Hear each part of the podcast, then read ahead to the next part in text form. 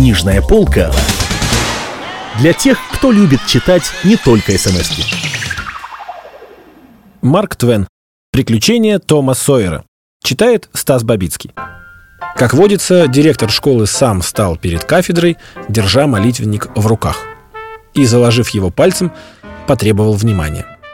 Когда директор воскресной школы произносит обычную коротенькую речь, то молитвенник в руках ему так же необходим, как ноты певицы, которая стоит на эстраде, готовясь пропеть соло. Хотя почему это нужно, остается загадкой.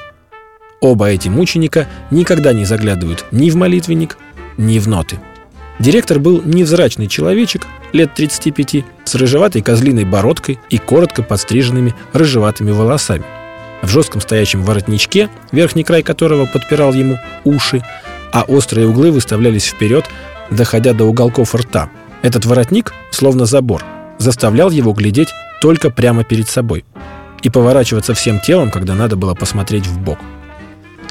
Подбородком учитель упирался в галстух, шириной в банковский билет, с бахромой на концах, а носки его ботинок были по моде сильно загнуты кверху, наподобие лыж – результат которого молодые люди того времени добивались упорным трудом и терпением, просиживая целые часы у стенки с прижатыми к ней носками.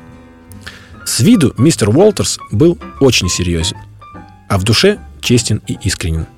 Он так благоговел перед всем, что свято, и настолько отделял духовное от светского, что незаметно для самого себя в воскресной школе он даже говорил совсем другим голосом, не таким, как в будние дни – Свою речь он начал так.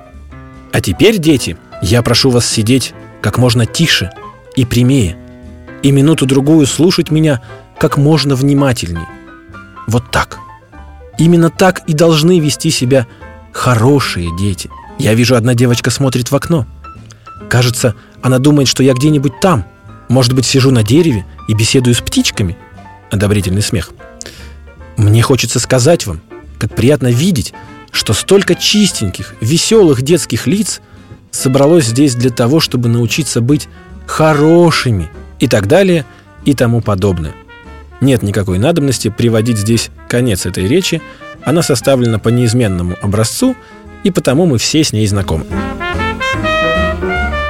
Последняя треть речи директора была несколько омрачена возобновившимися среди озорников драками и иными развлечениями а также шепотом и движением, которые постепенно распространялись все дальше и дальше и докатились даже до подножия таких одиноких и незыблемых столпов, как Сид и Мэри. Но с последним словом мистера Уолтерса всякий шум прекратился. И конец его речи был встречен благодарным молчанием. Перешептывание было отчасти вызвано событием более или менее редким – появлением гостей – судьи Тэтчера в сопровождении какого-то совсем дряхлого старичка, представительного джентльмена средних лет с сидеющими волосами и величественной дамы, должно быть его жены. Дама вела за руку девочку. Тому Сойеру не сиделось на месте. Он был встревожен и не в духе.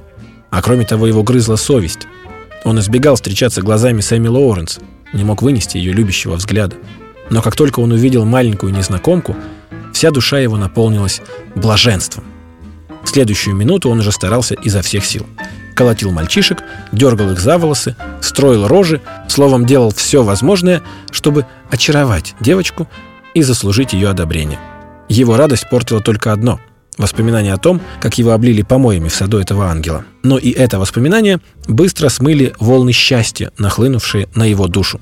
Гостей усадили на почетное место, и как только речь мистера Уолтерса была окончена, их представили всей школе джентльмен средних лет оказался очень важным лицом, не более и не менее как окружным судьей, самой высокопоставленной особой, какую приходилось видеть детям. Им любопытно было знать, из какого материала он создан, и хотелось услышать, как он рычит. Но вместе с тем было и страшно. Он приехал из Константинополя, за 12 миль отсюда. Значит, путешествовал и видел свет. Вот этими самыми глазами видел здание окружного суда – о котором ходили слухи, будто он под железной крышей. О благоговении, которое вызвали такие мысли, говорило торжественное молчание и ряды почтительно взирающих глаз. Ведь это был знаменитый судья Тэтчер, брат здешнего адвоката. Джефф Тэтчер немедленно вышел вперед, на зависть всей школе, и показал, что он коротко знаком с великим человеком.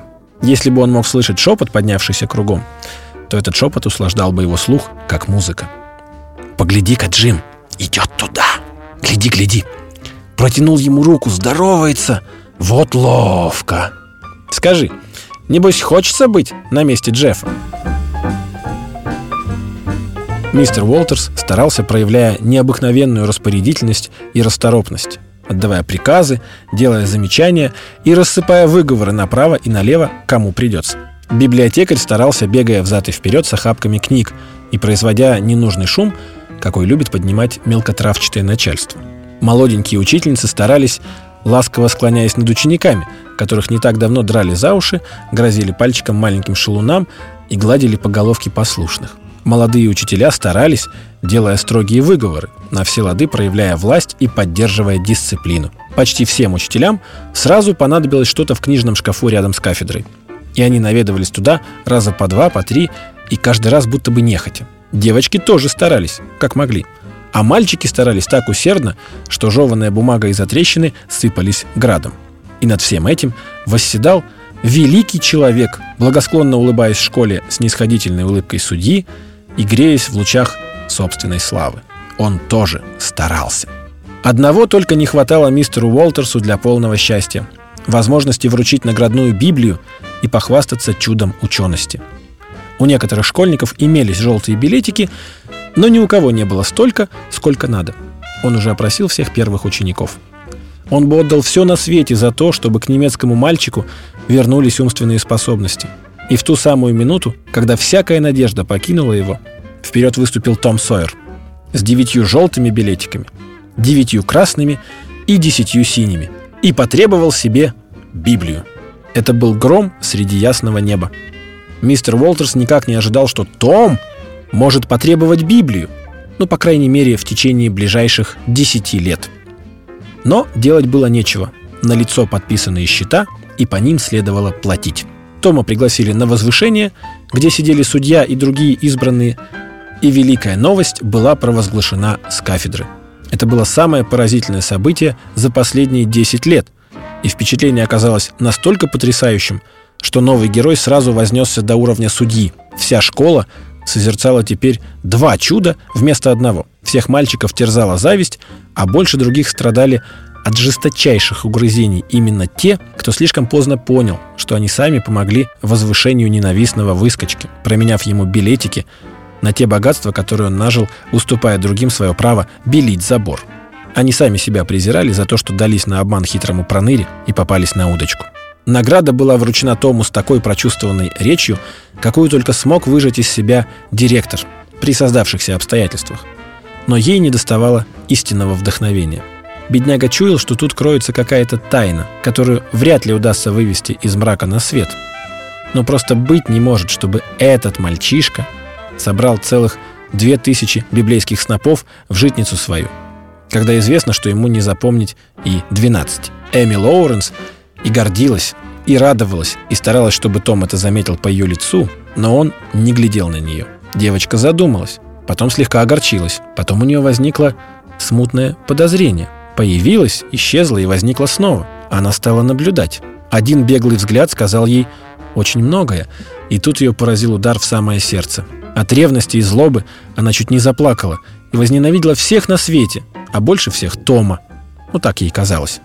Тома представили судье, но язык у него прилип к гортани, сердце усиленно забилось, и он едва дышал, отчасти подавленный грозным величием этого человека, но главным образом тем, что это был ее отец. Он бы с радостью упал перед судьей на колени, если бы в школе было темно. Судья погладил Тома по голове, назвал его «славным мальчиком» и спросил, как его зовут. Мальчик раскрыл рот, запнулся и едва выговорил. «Том». «Нет, не Том, а Томас. Вот так хорошо. Я так и думал, что твое имя немножко длиннее. Очень хорошо. Но у тебя, само собой, есть и фамилия. И ты мне ее, конечно, скажешь. Скажи джентльмену, как твоя фамилия, Томас, вмешался учитель. И не забывай говорить «сэр», веди себя как следует. Томас Сойер, сэр. Вот так. Вот молодец, славный мальчик, славный маленький человечек. Две тысячи стихов – это очень много. Очень. И никогда не жалей, что потратил на это столько трудов. Знание дороже всего на свете. Это оно делает нас хорошими людьми и даже великими людьми. Ты и сам когда-нибудь станешь хорошим человеком, большим человеком, Томас. И тогда ты оглянешься на пройденный путь и скажешь, вот всем этим я обязан тому, что в детстве имел счастье учиться в воскресной школе, моим дорогим учителям, которые показали мне дорогу к знанию, моему доброму директору, который поощрял меня, следил за мной и подарил мне прекрасную Библию, роскошную, изящную Библию, которая станет моей собственностью и будет храниться у меня всю жизнь. И вот это благодаря тому, что меня правильно воспитывали. Вот что ты скажешь, Томас. И эти две тысячи стихов станут тебе дороже всяких денег. Да-да, дороже! А теперь не расскажешь ли ты мне и вот этой леди что-нибудь из того, что ты выучил? Конечно, расскажешь, потому что мы гордимся мальчиками, которые так хорошо учатся. Без сомнения, тебе известны имена всех 12 апостолов. Может быть, ты скажешь нам, как звали тех двоих, которые были призваны первыми. Том все это время теребил пуговицу и застенчиво глядел на судью. Теперь он покраснел и опустил глаза. Душа мистера Уолтерса ушла в пятки. Про себя он подумал, ведь мальчишка не может ответить даже на самый простой вопрос. И чего это судье вздумалось его спрашивать? Однако он чувствовал, что обязан что-то сказать. «Отвечай джентльмену, Томас, не бойся!» Том все молчал. «Я знаю, мне он скажет», — вмешалась дама. Итак, первых двух апостолов звали Давид и Голиаф. Опустим же завесу милосердия над концом этой сцены. Книжная полка для тех, кто любит читать не только смс -ки.